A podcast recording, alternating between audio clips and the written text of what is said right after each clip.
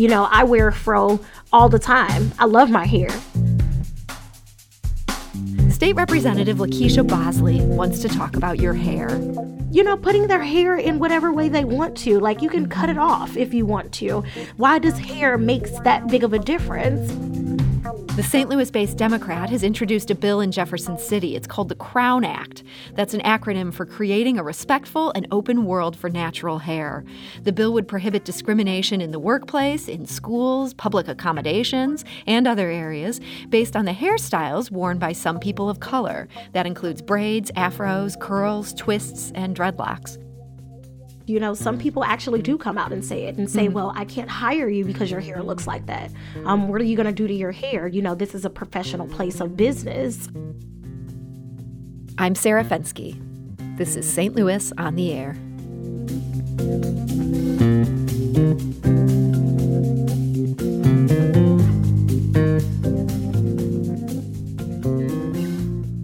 Before we move on, I want to remind you that the biggest source of St. Louis Public Radio's funding comes from listeners like you.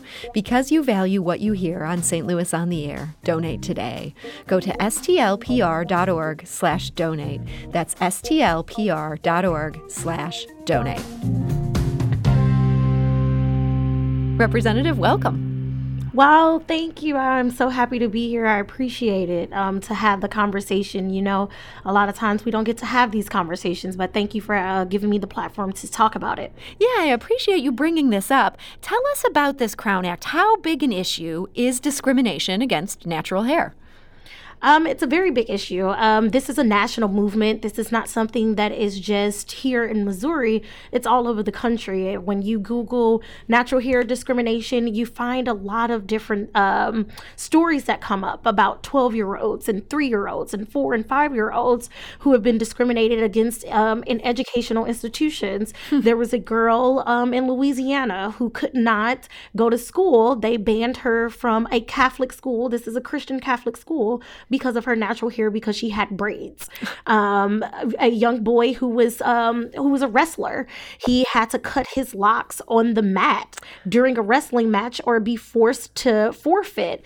And when we have these types of situations happen, um, you're pretty much demonizing people for just being who they are, naturally just being them and representing their culture, um, or just you know, putting their hair in whatever way they want to. Like you can mm-hmm. cut it mm-hmm. off if you want to. Why does hair makes that big of a difference? Um, it's especially a great in question. education. Yeah, like, why why would teachers care about this? Do you have any sense what the root of of the the passion around this issue for people who'd want to tamp down this hair? Yeah, I mean, let's think about it in a in a in a broader sense. You're worried about hair. Now you're pretty much disenfranchising this child from learning. Mm-hmm. Like they can't learn just because they are just being. Like, what sense in it? I don't know in anybody else if they feel a certain way in hearing that. I can't learn because I was created this way. Mm-hmm. And this is what my hair naturally does. Here I am, and they're saying that's not good enough. Go away. Exactly. Um, it's a it's a way to make young girls and boys of color to feel like they have to conform to society's um, ideas of what is beautiful and what is acceptable. I think that is problematic because society should tell us, and it has told us, that we can be whatever we want if you're white. But if you're black, you can't do that. You have to be 10 times greater and still not get accepted into a job. But now, not only am I not qualified because of my educational background, but now I'm not qualified because I wear braids or because I have kinky coily hair if it's 4C or I have locks because I'm tender headed and it's better for me to like just be able to have um, locks to, because it's more manageable. Mm-hmm. Um, it, it's, it's a lot that goes into that. Representative Bosley, is this something that you have ever had to deal with personally? Absolutely. Um, during my campaign, I was always told that I needed to look more presentable. Hmm. I needed to do something with my hair um, because I used to wear a puff. It was easy for me to just put my hair up in a nice little puff, brush it on the sides, and just get it and go to go knock on doors. Mind you, I was knocking doors in 100 degree weather. Right. Who has time to straighten their hair every day, first and foremost? And secondly, my hair is going to poof back up anyway. Mm-hmm. So I might as well just let it be how it's going to be, which is kinky coily. Um, and one of the most memorable moments during my campaign was when I just got hot. I had on a wig. You know, I tried to do the conform. Uh, I tried to conform. Hmm. I had on a wig and I snatched the wig off as I was campaigning. Like as I was knocking doors, I snatched the wig off because I just could not do it. How do you deal with those kind of comments? You're there, you're you're trying to get people's votes, but at the same time for somebody saying like you can't do your hair this way, they're really coming at the core of who you are. Absolutely. Um, it, but not only just the core of who I am, but the core of my culture. Mm-hmm. You're coming at the core of many of women and men who have been this way for 400 thousands of years and plus and so forth that you with braids, if we go back through African culture, Braids were symbols of a, a, higher statute in, in certain patterns. Braids, if they were braided in a um, a woven pattern, showed the landscape of how the land was, so that you'll know where your home was or where a certain tribe was. Like it, it, there is more of, of a history and an appreciation for being a natural haired woman or just being who you want to be, period, without having to have someone tell you that what you believe in is not important enough. Mm-hmm. Well, you, look, you make a great case for this, but that leads us to the next point, and that's you know having a law that would prohibit discrimination based on this. How do you affect something that would actually end up being effective in stopping this? It feels like maybe some people they'd say, "Oh, I'm not going to hire that person because of their hair." They're not going to come right out and say it. It's something that's a lot more insidious. So, how do you begin to use the law to to make this illegal? Well, it's it's actually worse than that. You know, some people actually do come out and say it and say, mm-hmm. well, I can't hire you because your hair looks like that. Um, what are you going to do to your hair? You know, this is a professional place of business. Um, and you use the law to tell to tell these um, CEOs and these corporate leaders and small businesses and whomever else feels like they have the authority mm-hmm. to tell someone that you're not qualified just because your hair is naturally curly. Um, the law has been in place to tell people what is right and wrong from the beginning of its existence, right? You can't get service if you don't wear a shirt and shoes. So, why is it that I can't put in the law or someone can uh, make a law that says you can't discriminate against someone because of their natural hair? Mm-hmm. You're saying it is that insidious. People are flat out saying, well, that's. Absolutely. Yeah. Well, so you've said this is a national effort. Do you know, have other states passed something like this at this point? Yeah, there has been um, 18 states, if I'm not mistaken. I know Kansas City um, in Missouri actually passed a law on their council level, on the local level. Um, Alderwoman Shameem Clark Hubbard in the city of St. Louis right now um, just got the bill out of committee. It was uh, passed out of committee um, five to zero um, with the legislative committee. So it, it's it's not just a, a, a national movement. This is a local issue. and with her being a hairstylist for over 20 plus years um, she really truly understands what it means for a young woman or a young man to sit in a chair and feel beautiful, but then have to suggest to themselves and tone themselves down because society or, or their businesses um, tell them that they can't do that because they come off um, aggressive. You know, I wear a fro all the time. I love my hair. Um, I think it's one of, you know, it's my crown and glory. You know, the good book tells us that, right? Um, For sure. So so I, I, think legislatively telling people you can't discriminate against someone is absolutely imperative because remember, um, black people were only considered three fifths of a man before. Mm-hmm. Um, in in legislation, um, legislation was passed for redlining, where we couldn't, black people couldn't um, apply for loans or get into certain housing districts because of legislation. So why can't we do the same to tell people you can't tell someone that they are wrong for just doing what's naturally um, a part of just who they are. So you mentioned this is um, making some progress at the Board of Aldermen. You're in a, a, trickier situation there in the Missouri House of Representatives. Um, the Republicans have control there. Every year they seem to talk about wanting to do tort reform. They want to make things easier for businesses, not add more regulations. Do you have any hope that the Missouri House could be on board uh, for the argument you're making here? Yeah, absolutely. Um, it passed out of the House um, last year. Um, former representative, now Senator Barbara Washington, um, carried the bill last year on the House side, and she passed it out. It, it, was passed out of the House. Unfortunately, it didn't get out of the Senate because of uh, you know COVID reasons, mm-hmm. um, and a lot of the bills that we pushed through were strictly related to COVID, releasing gun, um, reducing gun violence, um, and things of that nature.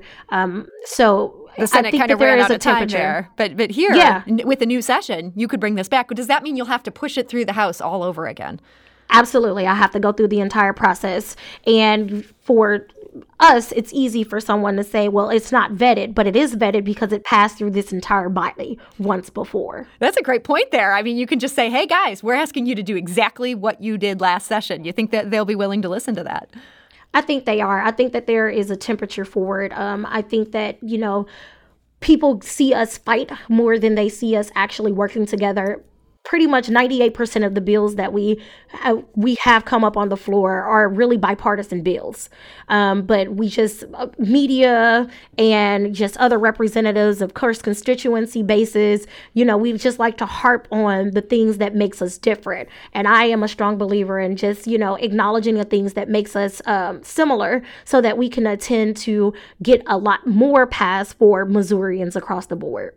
Representative, we actually have a colleague of yours who has called in here. I think this is a great time to take this call. Let's go to the phone lines. Uh, Representative Mike Person is here on the line. Uh, Representative Person, hello. You're on St. Louis on the air. Hi.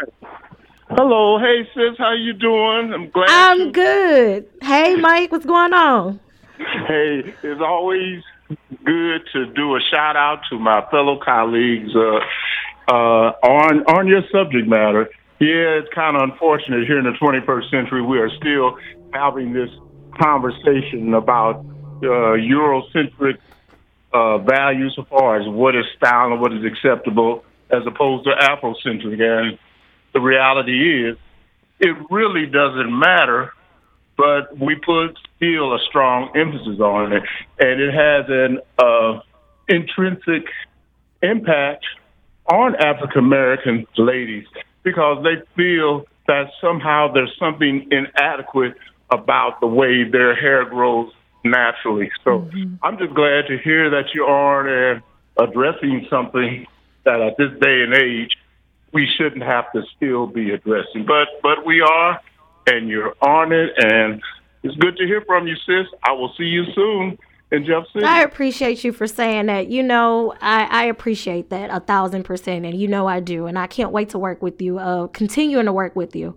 Well, that was a great surprise call there from Representative Mike Person giving a shout out to the work that our guest today, that's Representative LaKeySha Bosley, is doing in Jefferson City. She's talking to us about the Crown Act, which passed the House last year. They're going to have to pass it again this year. This would uh, prohibit discrimination in the workplace, schools, public accommodations, and other areas based on the hairstyles worn by some people of color. We do need to take a quick break. We'll be back shortly to continue this conversation with Representative Bosley. This is St. Louis on the Air on St. Louis Public Radio, 90. 101.7 KWMU.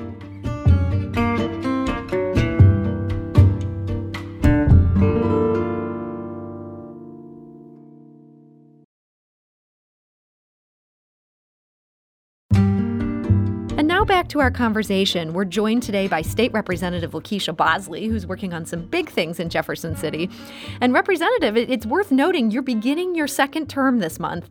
You're just 28 years old. What was it yes. like starting in the Missouri House in your mid 20s? That seems like an unusual thing for, for somebody in their 20s to want to do, much less to be able to do.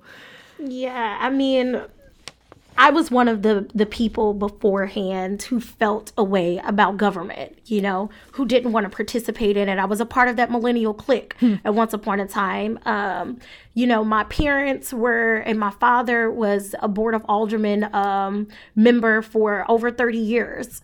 Um, my mother is a committee woman, um, and she has been for um, over a decade now. Mm-hmm. Um, so I grew up in politics. You know, my, my brother, Freeman Jr., was the first African American mayor for the city of St. Louis. So politics was not something or public service was not something that I was new to. Mm-hmm. Um, I just saw it. Um, and constantly hearing my peers tell me that they didn't think that the system was valid. It didn't work for us. It it, it made me feel away um, and and i had to run for office. I felt an obligation because I, I knew how the system worked, but I wanted to show them that we have our backs. Like we are still here. Our voices matter.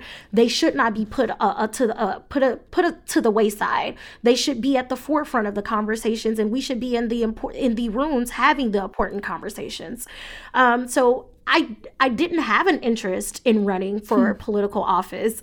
You know, it made me late for basketball games and track meets. Like who who wanted to participate in something like that? But when I went off to college at Tennessee State University, um, Um, my first year, I realized that it was important to be a part of the conversation. If not doing something on the backside with like nonprofits or helping people run their campaigns, good people, than to be the actual person that ran. Hmm. It sounds like you saw the, the non glamorous side of the job front and center when you were a kid. All the time. Yeah. I mean, that has to have an impact on someone. But you were able to overcome that. It, it wasn't a particular issue, it was sort of the, the obligation for somebody to speak for your generation.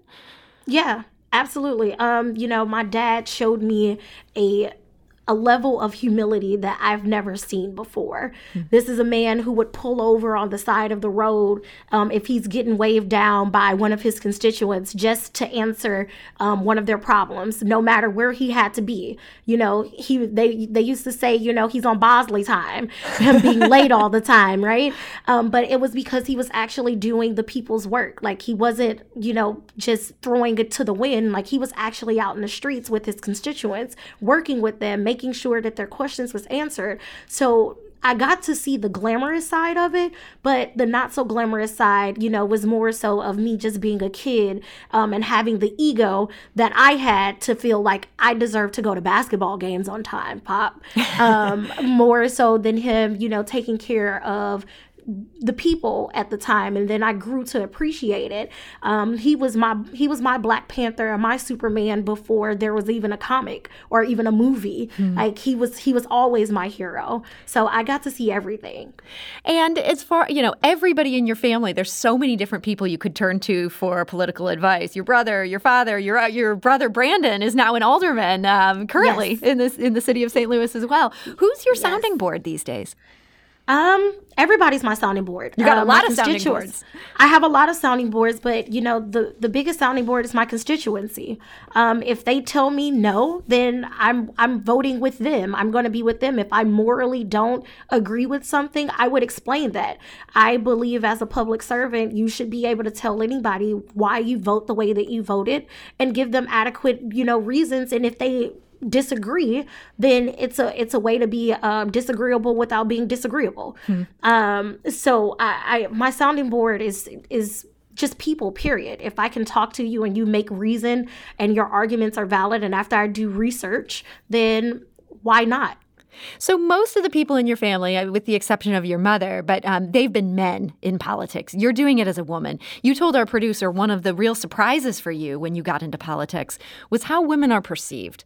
How so? Yes. Um, we have to always have a double standard for women um, in politics or in even position, any position of power, right? So if I am a woman. I can't be too emotional mm-hmm. because if I'm too emotional, then I seem I, I seem erratic. I'm um I'm out of place. I'm out of pocket. But if I'm not emotional enough, which we saw what happened with Hillary Clinton when she was running for president, that I'm too stern, I don't show enough emotion.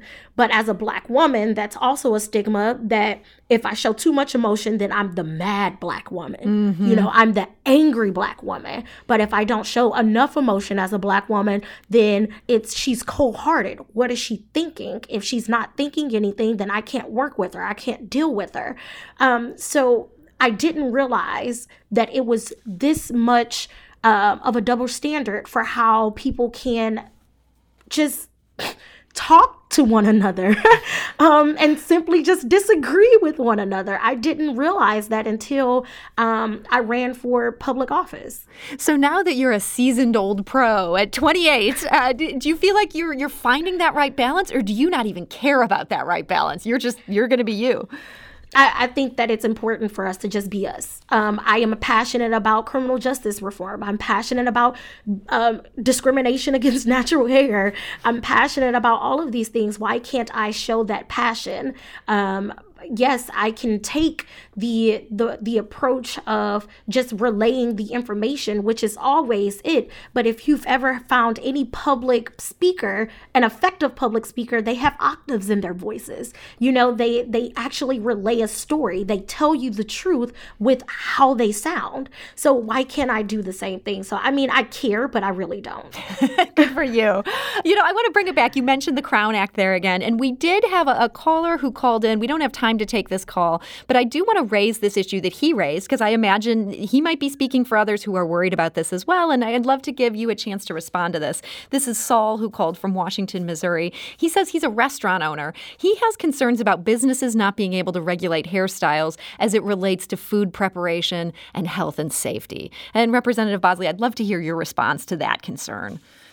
Um, I understand that, but we have nets. Um, in any food industry, they tell you you have to wear a net on your head, right? Mm-hmm. Um, if you have locks, your locks are long, but you still have a net that's long enough to conceal and obtain those locks. And some people wear double um, the nets to be able to, you know, catch any of those follicles that could potentially fall into the food. It's not about a regulation of that. And that is more so for your local level um, than it is on the state level. This bill actually discriminate um, bans discrimination in educational institutions, which is is what the state has control over. Um, however, I don't, I, I, disagree that you have to conform in a way um, to make the safety regulations because we already have things in place to do that. Okay. Well, that, I think that's a that's a great answer there. I hope Saul was able to hear that. And just hearing you talk, and, and man, you are fast on your feet. You were ready with that. Um, do you see politics as your long term future? I mean, is this, you said you were reluctant to get into it. Now that you're in, are you all in? I, am all in because the people are all in. You know, I fight for them. Um, I'm here because they wanted me to be here. If they didn't want me to be here, they wouldn't have never elected me. Um, and that's the approach that I take. I am here for as long as the people want me to be here. As long as they want me to continue to advocate and have a voice and step up to the plate, then I will do that. Um, I'm also, you know, very comfortable in just being a state representative right now. You know, we we we see people want to climb the political ladder a lot. You know, with their eyes their sights on something else. But if you have your sights on something else, then you're not focusing what's directly in front of you. So let's focus on what we can change right now. And me being a state representative, and you know, if the people want me to do anything further, I will. But right now, I'm just comfortable being a state rep. Well, State Representative LaKeySha Bosley, I want to thank you so much for joining us today. Thank you for having me, and I appreciate you, as I said before, giving me the platform to talk about these things. Um, I, I sometimes it just gets dismissed. So I appreciate you for allowing us to have this space. Well, and I appreciate you working on this issue. I mean, this has just been it's been good for us to, to hear about and you know, people who have questions, turns out you have answers for those questions. And so it's it's great to get this discussion in. And we do want to say to our listeners if today's conversation about uh, black hair discrimination resonated with you, you might be interested in a discussion we're going to host in early February. New research by the Journal of American Academy of Dermatology says doctors have noticed a 400% increase in hair shedding among people of color. And on February 4th, I'll talk with Aubra McField. She's the CEO and founder of Abracadabra Hair and Healing. She'll explain how stress from the pandemic and racial injustice has led to an increase in hair loss loss within the black community and what all of us can do to mitigate hair loss caused by stress. So, we want to hear from you. Have you experienced hair loss in the past year? Tell us about your experience, and you can also send us your questions. To do that, you can email talk at stlpublicradio.org or you can call and leave us a voicemail. We have a dedicated line for that. No one will pick up. You can just leave your message. It's 314 516 6397. That's 314 516 News.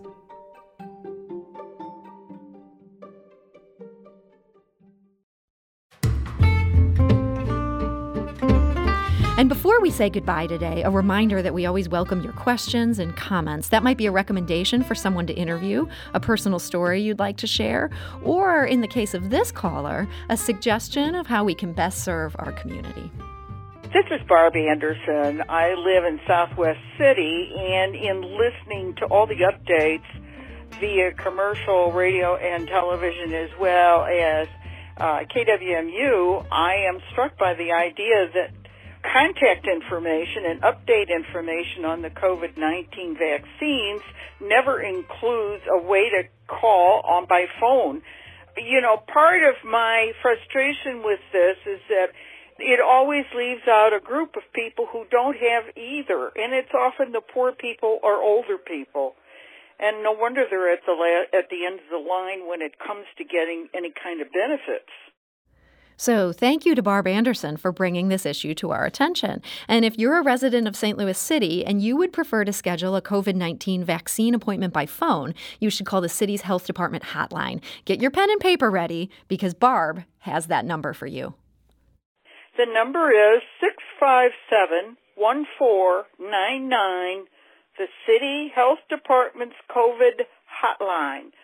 657 1499 and that is 314-657-1499. Now, if you learned something County new from today's episode, consider leaving us a review and rating on Apple Podcasts on the App Store. It's the easiest way to help people discover our show. We appreciate it. Illinois residents can reach that state's hotline at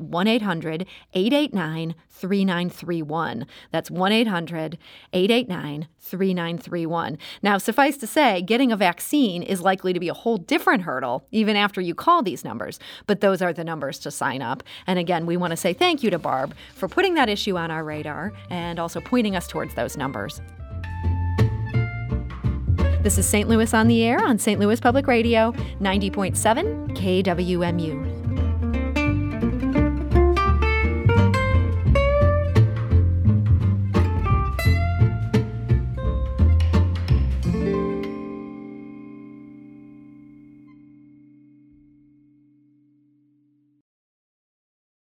Support comes from Missouri Forest Products Association, committed to sustainable and sound conservation of the state's forests, which support more than 41,000 Missouri jobs, resulting in a $10 billion industry. ChooseWood.com.